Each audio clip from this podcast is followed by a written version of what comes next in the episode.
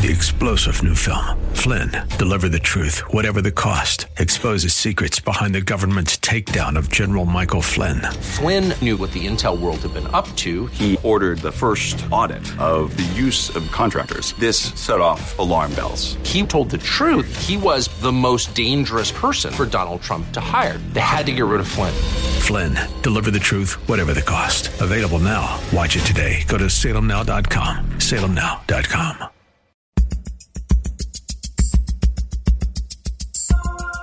It's Lifeline with Craig Roberts. He's the host of Northern California's longest running conservative talk show. He's a man with a message, a conservative with compassion. He's Lifeline's own Craig Roberts. Ever wonder about the teachings of the Church of Mormon, um, Church of Jesus Christ of Latter day Saints, more officially called? Ever wonder how you can better relate to Mormons? How about the matter of speaking the love of Christ into the life of a Mormon? My guest tonight has written a new book called Speaking the Truth in Love to Mormons. Mark Cares pastors a church right in the heart of Mormon country in the great state of Utah. And he joins us now. And Mark, great to have you on the program. Oh, thanks for having me on, Craig. Understanding a bit about the nature of where you minister, I guess um, by the very nature of your uh, geographical location, you have to be a bit of a bit of an expert on this topic, don't you? A little bit. I, I am actually in southern Idaho, just a little bit north of Utah, but uh, we still are in uh, predominantly Mormon country. So yeah, that's our culture. So there have been so many books written on this topic, but you've kind of taken a decidedly different angle to this, haven't you? Yes, uh, there are a lot of uh, books out there, and I think a lot of the books um, end up trying to get Christians to debate Mormonism with Mormons, and our approach is more to try to find their stress points where more the religion of Mormonism is actually putting stress in their lives, and then witnessing Christ to those stress points. Help us understand some basics here. First off, I think oftentimes we try to get into a major debate over scripture, things of that sort. And um, as much as I've learned from your book that Mormons are not as versed with the Book of Mormon, for example, as most uh, Christians, I think, would expect them to be, uh, we also know certainly that there is a um, a bit of a challenge sometimes in terms of uh, linguistics here and the language that we use and what we mean by a, a, certain phrase or a certain word is not exactly what they mean. I mean, for example, I would imagine that if most Christians went up to the average Mormon friend of theirs and said, Well, you know, I believe Jesus Christ is the only begotten Son, that he's uh, a deity, and uh, that um, through his work on the cross I'm saved, uh, most Mormons would agree with that statement, wouldn't they? Oh, they sure would, and and you know that's frustrating because many Christians know that they don't believe the same thing. But it's sometimes also frustrating from the LDS or the Mormon perspective. And and the problem is uh, when we are using the same words but defining them differently, we end up talking past each other. Uh, just one quick example: that word salvation. Um, in Mormonism, it has various meanings, but most Mormons, when they hear that word salvation, equate it to physical resurrection in the sense that what Jesus did is he conquered, you know, physical death, but then where they end up in eternity will depend on a lot, a lot on their own obedience. The, the Book of Mormon passage that is quoted the most often is uh, Second Nephi, where it says, "By grace you are saved, after all you can do." Wow. Yeah, and you know, if you think about that, if you're sincere about that, I don't know about you, but you know, going to bed at night and saying, "Did I do absolutely everything I could do today?" I I could never answer that. Well, and I think of that in light of um, passages like uh, Ephesians two eight and nine. Um, where distinctly we are told that this gift of salvation is one entirely uh, by grace through salvation. I'm sorry, uh, through faith and not by works. And yet, suddenly, I mean, I got to tell you right now, uh, Pastor Cares, if my salvation was wholly dependent upon my good works, um, I'd be in big trouble. Oh, yeah, me too. I'll be right with you. And and and you know, that's the message we're trying to get out to the LDS. Um, is that uh, they don't have to carry this big burden of trying to earn their salvation. Um, they do talk, you know, Mormonism does talk about grace, like in that passage, but really, as Paul says in Romans 11, if you add anything to grace, it's no longer grace. Help us understand uh, how we can sort of establish common ground. I mean, for example, uh, we know that there are multiple books that provide a source of teaching to Mormons that is distinct and very different from, well, certainly evangelical Christians, in that uh, there is the Book of Mormon, there is the Pearl of Great Price, there is Doctrines and Covenants, um, and, and, they also, to a degree, embrace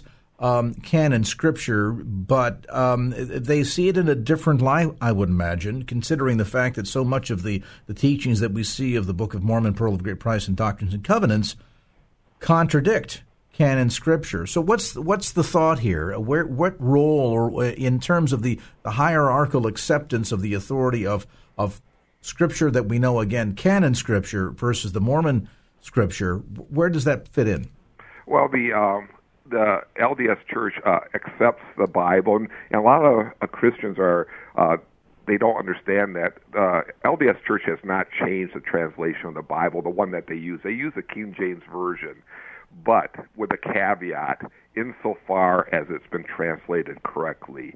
And what they really mean by that is they believe that in the transmission uh, many plain and precious truths, as the Book of Mormon says, many plain and precious truths have been lost from Scripture. So they can so, immediately then discount any apparent controversy or, or contradiction, rather, uh, between Mormon teachings and um, canon Scripture by simply saying that, yes, it is true insofar as it has been translated accurately. Yeah, correct, and that's why they call their gospel the restored gospel because they you know, they sincerely believe that it was uh, something that was lost and now it's been restored. What kind of weight or authority does the Book of Mormon itself play within Mormonism? And I, and I ask that question. We know that they subtitle it as a, the Other Testament of Jesus Christ. Um, and many of us that are around the periphery are familiar with some of the history.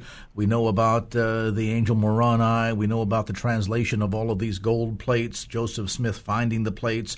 Eventually, these plates managed to conveniently get taken back up into heaven, so none of the original source content is, is available as a point of comparison. But when we talk about the Book of Mormon itself against other um, Mormon writings, such as the Pearl of Great Price or Doctrines and Covenants, how how authoritative is it? Um, they they highly respect it and they look at it as authority. The interesting thing from a non-Mormon perspective, from a Christian's perspective, is that the Book of Mormon really doesn't teach that many doctrines of Mormonism. It's really more of a historical account, isn't it? Yeah, it, it's a historical, uh, supposed historical account of what happened with the early um, American uh, Native Americans, and they believe that they came from Israel and they were Jews and so forth. Really, the Mormon doctrine is really taught mainly in doctrines and covenants, that other scripture that you mentioned. So, that being the case, then, maybe that helps us understand why there's a comfort level that the Church of Jesus Christ of Latter day Saints has in distributing copies of the Book of Mormon. Um, uh, to people outside of the church because it really doesn't re- reveal the depth of many of the doctrines that we're going to talk about today, and so as a result, is perhaps less uh, less threatening to the church. Is that a fair comparison? I would say that's a real fair comparison. I always say what it does do when they uh, introduce the Book of Mormon, it introduces the ideal idea of additional revelation and plants that seed.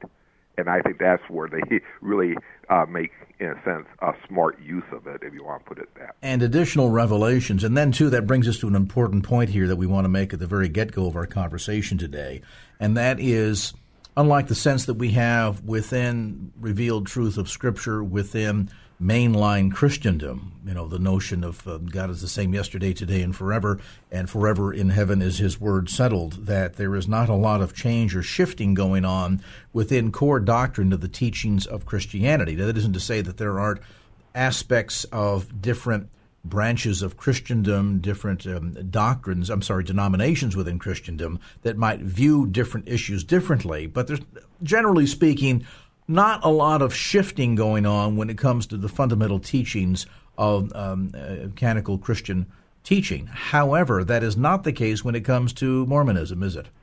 In theory, is not. They believe in progressive revelation. Um, they don't change their core teachings that much, but they do a lot of changes cosmetically, and there's always that potential of uh, having a major change coming from the living prophet who is really the president of the of the LDS Church. They believe that he gets direct revelation from God to guide the church. If you've just joined our conversation, Pastor Mark Cares is on the line with us today. He's author of a new book called Speaking the Truth in Love to Mormons. Brand new book, by the way, available through uh, Amazon. You can check it out online at amazon.com. Also through Truth in Love Ministries. Um, easy way to go there is simply tilm.org. Think truthinloveministries.org. We've got a brief timeout. Come back to more of our conversation with Pastor Mark Cares as a look at speaking the truth in love to Mormons. I'm Craig Roberts, back with more as Lifeline continues.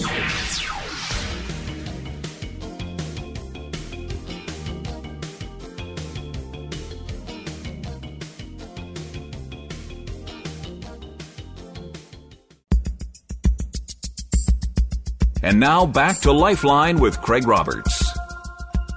Back to our conversation. With us today is author and pastor Mark Cares the book Speaking the Truth in Love to Mormons. We're talking a bit about the differences between some of the fundamental core, the pillars of faith, so to speak, between traditional canonical scripture Christianity and the teachings of the Latter day Saints Church or Mormons.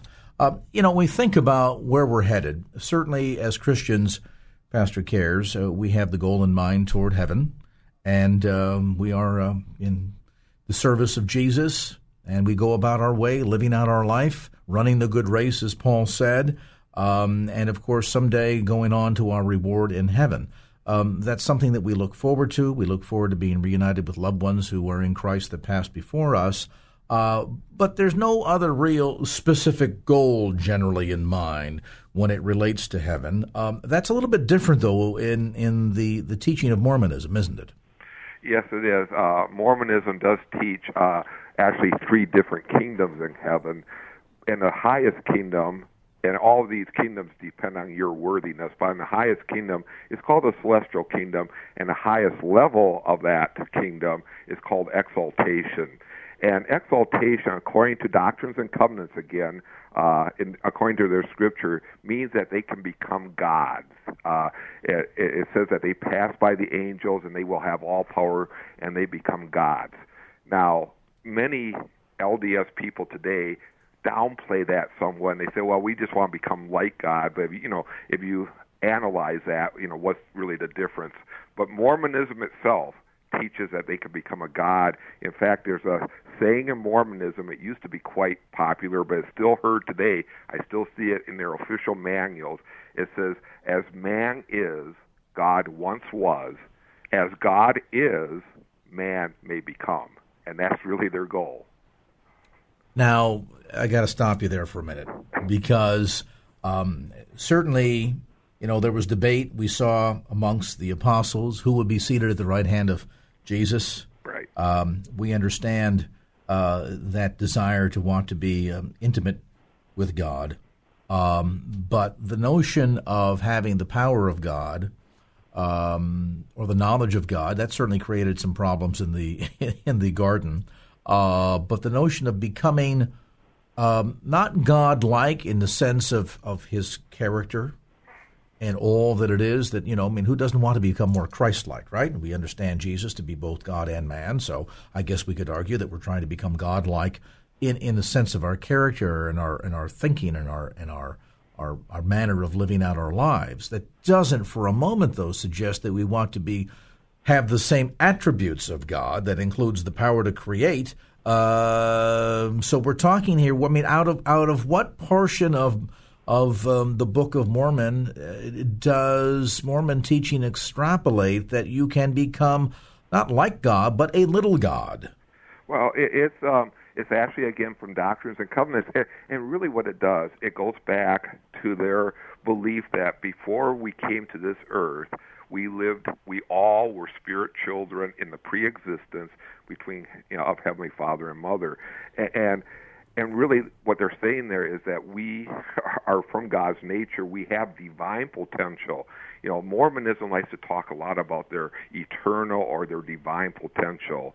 Um, in Mormonism, you know, they really truly believe that you know we are truly children of God. Um, you know, because we were be spiritually begotten by Heavenly Father, and therefore we're of the same material you know, as he is.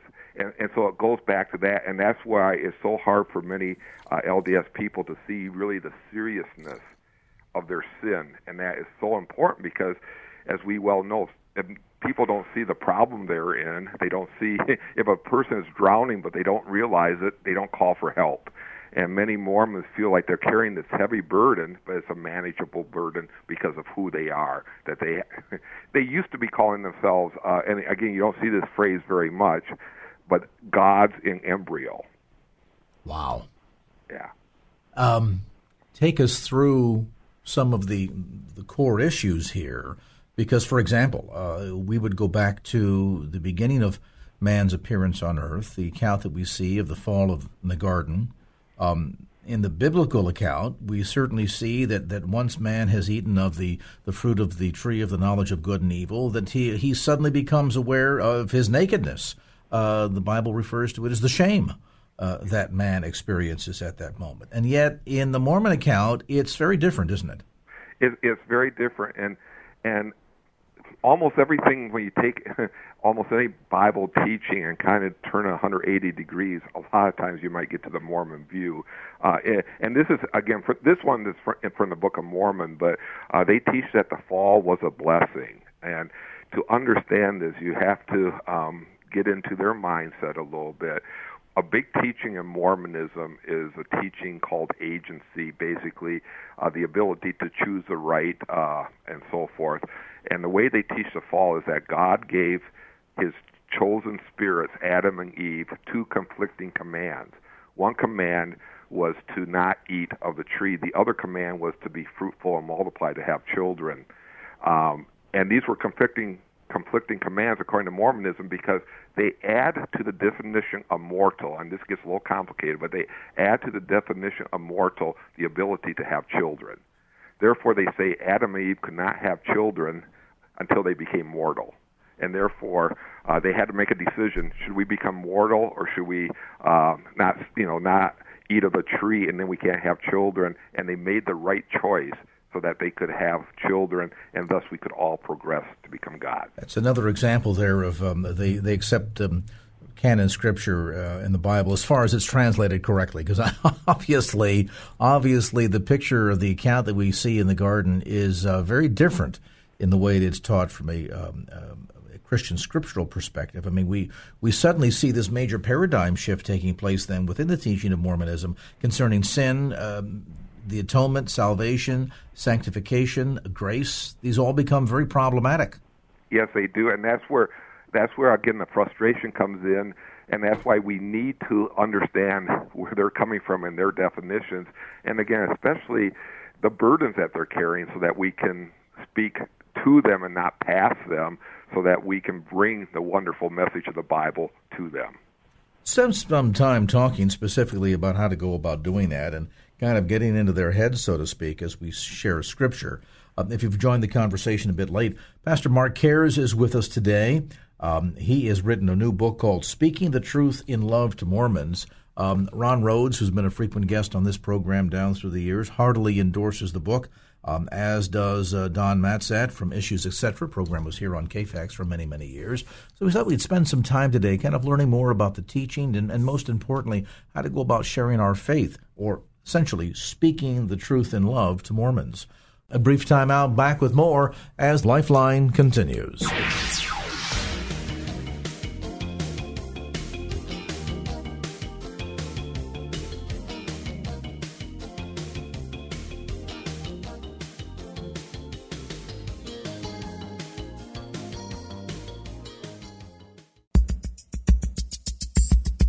And now back to Lifeline with Craig Roberts. Spending some time on this edition of the program with Pastor Mark Cares. He's the author of a new book called Speaking the Truth in Love to Mormons.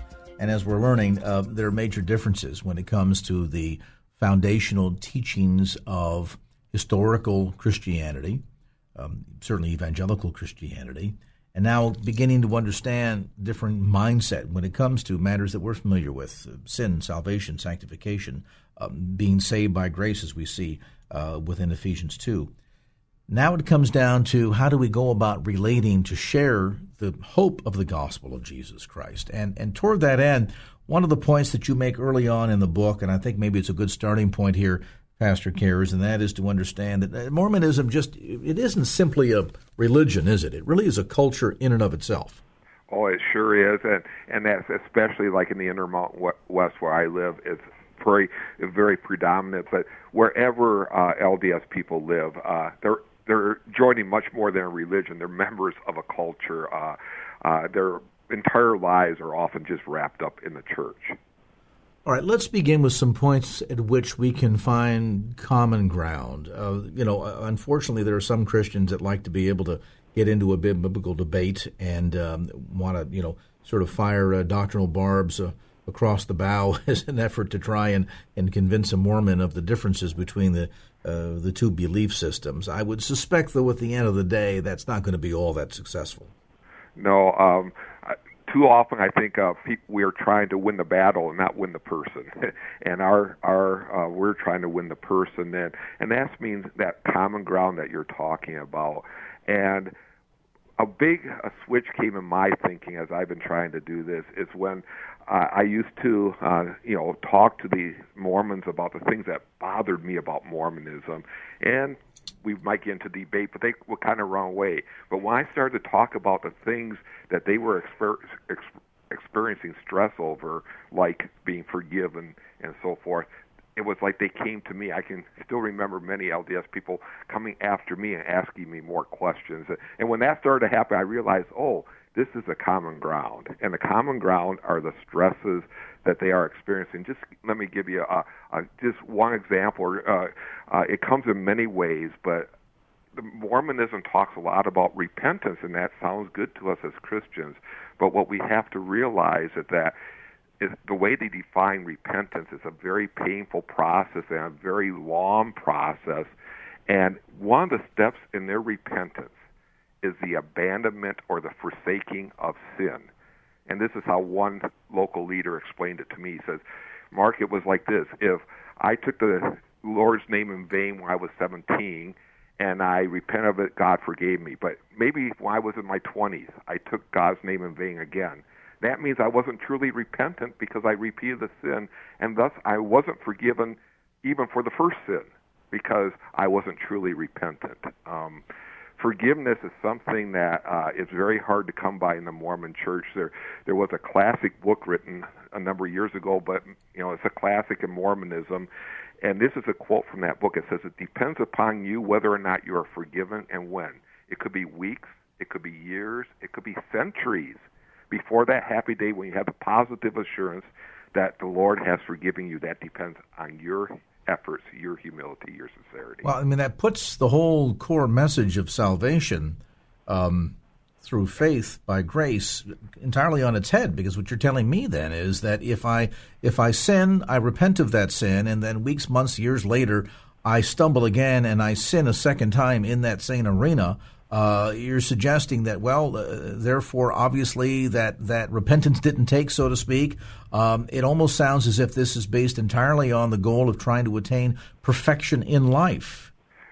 Yes, it, it really is. And one of the passages that is quoted quite often in Mormonism, even today, is Matthew 5:48 be ye perfect as your Father which is in heaven is perfect. All right, I understand that, but let me interrupt. What do we do with passages of Scripture where Paul tells us about, you know, the struggle to die daily to the flesh right, and uh, the fact that, the, you know, the Spirit is willing, the flesh is weak? I mean, there, there are multiplicity oh, of indicators that, that show that even, I mean, even while Jesus himself, of course, as we understand, never succumbed to right. temptation, we know that even he himself was tempted. So, I don't under, quite understand here then from a theological standpoint upon what they base this belief that if you've if you've sinned once and you repent and you do it again in the same category, you've you've clearly not received forgiveness at all. I mean, talk about a monumental burden to carry your entire life. You, you, yes, yes, it is, and and they take that be perfect where God, you know, basically, you know, as Paul says in Romans, one of the ways we see our sin, our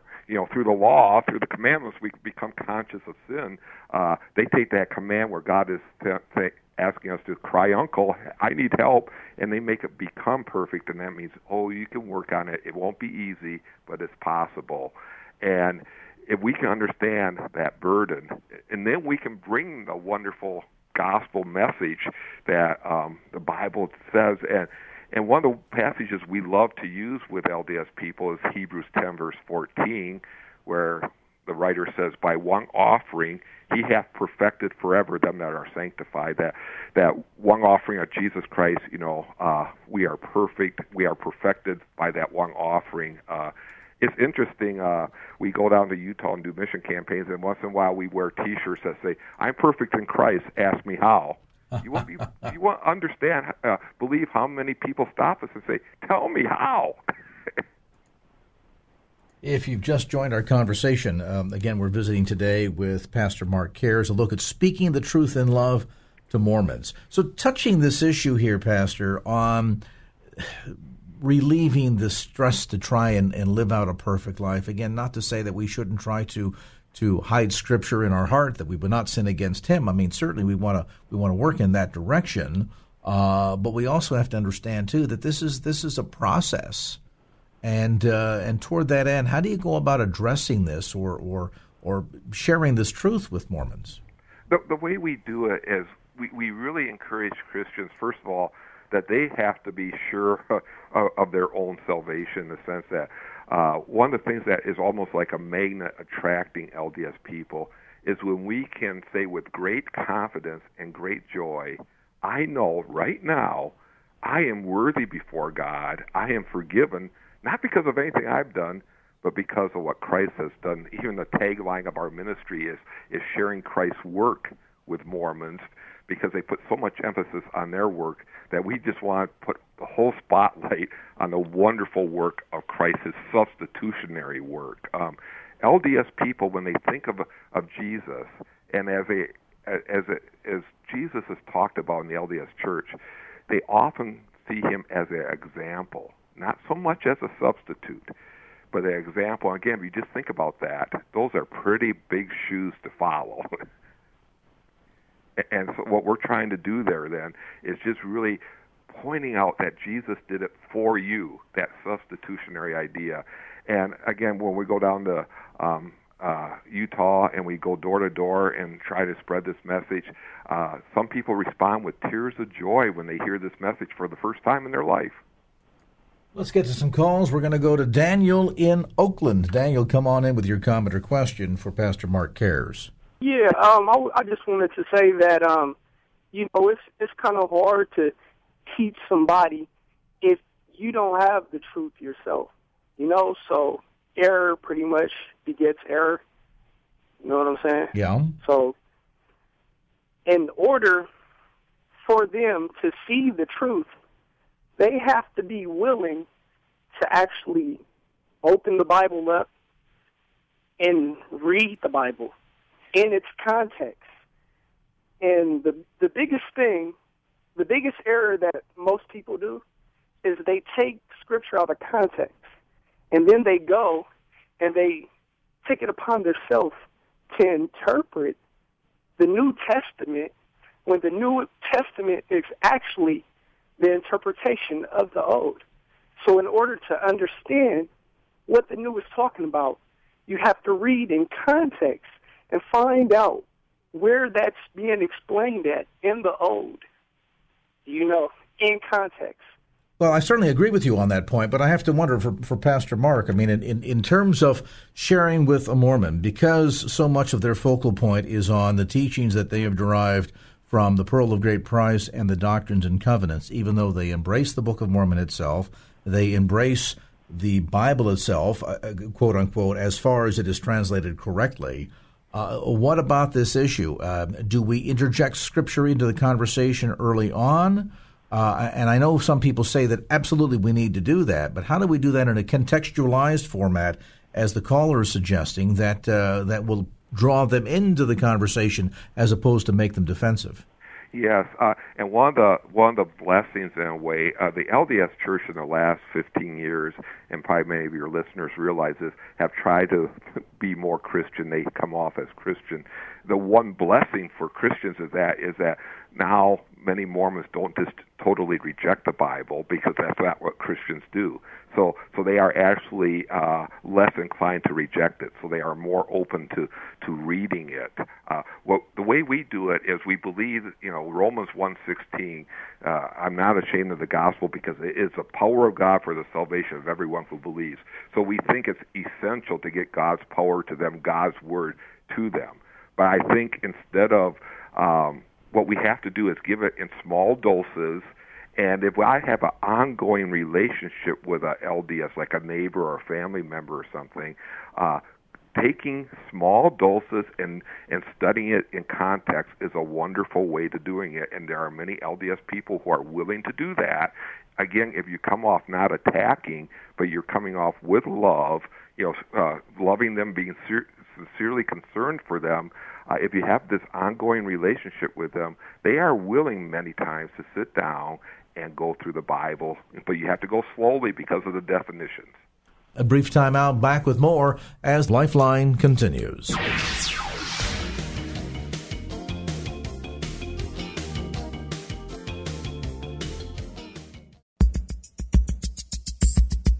And now back to Lifeline with Craig Roberts. Back to our conversation. Mark Cares is our guest today. Pastor Cares is author of Speaking the Truth in Love to Mormons. I'm curious, Pastor Cares, in terms of equipping Mormons to answer objections that are tossed at them by um, Christians, um, are they trained to respond much the way, say, for example, the Jehovah's Witnesses are? Uh, sometimes they are. It was it was interesting. Just one of my friends who used to be a LDS missionary just uh, emailed me about a week or so ago, and he said, "Yeah, when Christians brought out when he was on his mission, they brought out Ephesians two. He said we would block it with James two, and and they wouldn't know what to do. Um, James two, of course, faith without works is dead. Yes, path. yes. um, and and so I, I would say because especially so many of them have been on their mission. Right now, there's 83,000 LDS missionaries out there, um, and so they get that training over those two years of the common objections, and that's really one of the reasons why, like Ephesians two, although it's a beautiful passage, it's one that they kind of are used to, and, and but like a Hebrews 10 passage they never heard before. So that's a little bit of a strategy there too. Help us think through this process then. As you've mentioned, it's oftentimes addressing some of the, the soft spots, the tender spots in their faith that they internally struggle with. Uh, this issue of, of the ongoing battle against sin is one of them. What else? Well, you know, a lot a lot goes in there. I, I think the other thing is just the there's there's a lot of peer pressure in Mormonism. If you look at most LDS churches, there's not really support groups per se. Um, they, it, it's in a sense, in Mormonism, it's kind of every man for themselves, and uh, if you're not strong enough, too bad. So another one of those pressures, as unbelievable it might seem from their outward appearance, is loneliness. Um, when, when an LDS person is struggling, and if a Christian is, again, showing genuine concern for them, um, often they will go to the Christian for help rather than to an LDS person. As striking as it might seem to you, I am a pastor. I've had LDS bishops come to me for counseling. It, it strikes me as a as a religion that is terribly competitive too, isn't it? Oh, there is a, such a success uh, uh, culture syndrome in Mormonism. It's very competitive, and it's not just in the religious uh, area either. Uh, in Mormonism, uh, it, it's a work religion. You know, the beehive state. Utah is a beehive state, busy as bees, but that's in all areas of life. Uh, that's why, for example, I think uh, a lot of LDS people make excellent employees and so forth because they're always striving for excellence in all areas of life. And of course, that's one of the stalwart positive sides of the teaching of this uh, faith. The problem, of course, is that at the end of the day, um, it, it, falls short, short of, of the five fundamental pillars of Christianity, and, and, and therefore, then the, the fact that this sense of kind of trying to struggle for, strive for their salvation um, is one that would seem to be of all the areas that there is a quote unquote weakness. This is probably the penultimate. Yeah, this is the ultimate. Again, in our area, but all over, there's there's many people who are inactive Mormons. Uh, they sometimes they're cultural Mormons, sometimes they're they're they're members of the church, but really are not active. And there's various reasons why they become inactive, but one big reason is that they just looked at it and they said, "This is an impossible religion to live. I just can't keep all these rules. I can't do it," and they give up. And I think the tragedy is that so few of them have ever really heard the message of Christianity. Um, Let's talk about that for a minute. If you had to distill it down to a handful of sort of primary keys to keep in the back of the mind of any Christian who wants to share and love on a Mormon, what would you say are some of the, the top priorities that ought to be on that list? I would say the top priorities, first of all, uh, show them genuine love. Um, you know, we have Mormon missionaries who, who we have witnessed to, and they come back even after they're at, off their mission because they they realize these are people who cared for them. So first of all, we got to put this loving face on Christianity um, that many times LDS people don't get from Christians. Put that loving face on, but then have honest discussions about sin and salvation. And part of that is really being totally open about yes. Uh, my sin in a sense I, I i'm failing all the time but thank god that jesus did it for me that even when i commit that sin again when i repeat that sin i have the assurance because of jesus blood that i'm forgiven if we can if we can uh, exude to them our confidence and our joy in Christ. Like I said before, that's that's like a magnet uh, uh, attracting Mormon people to us book Speaking the Truth in Love to Mormons, and again available through the usual suspects as well as through Amazon.com. You can also get more information directly through Pastor Cares' website at TILM. Think of Truth in Love Ministries, TILM dot O-R-G.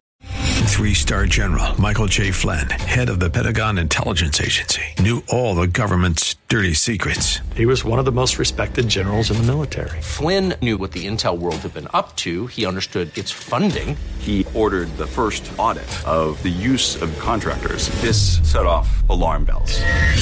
The explosive new documentary, Flynn, Deliver the Truth, Whatever the Cost, and covers the facts behind this scandal. Flynn told the truth. He was the most dangerous person for Donald Trump to hire. I find out the worst enemy that I'm going to face in my life is right here in America. They took my assessment and they wanted me to change it. And I was like, I'm not changing it. They had to get rid of Flynn with in depth interviews, archival footage, and never before seen personal records of the man behind the headlines. I just felt like I was drowning. Flynn, deliver the truth, whatever the cost. Available now. Watch it today. Go to salemnow.com. Salemnow.com.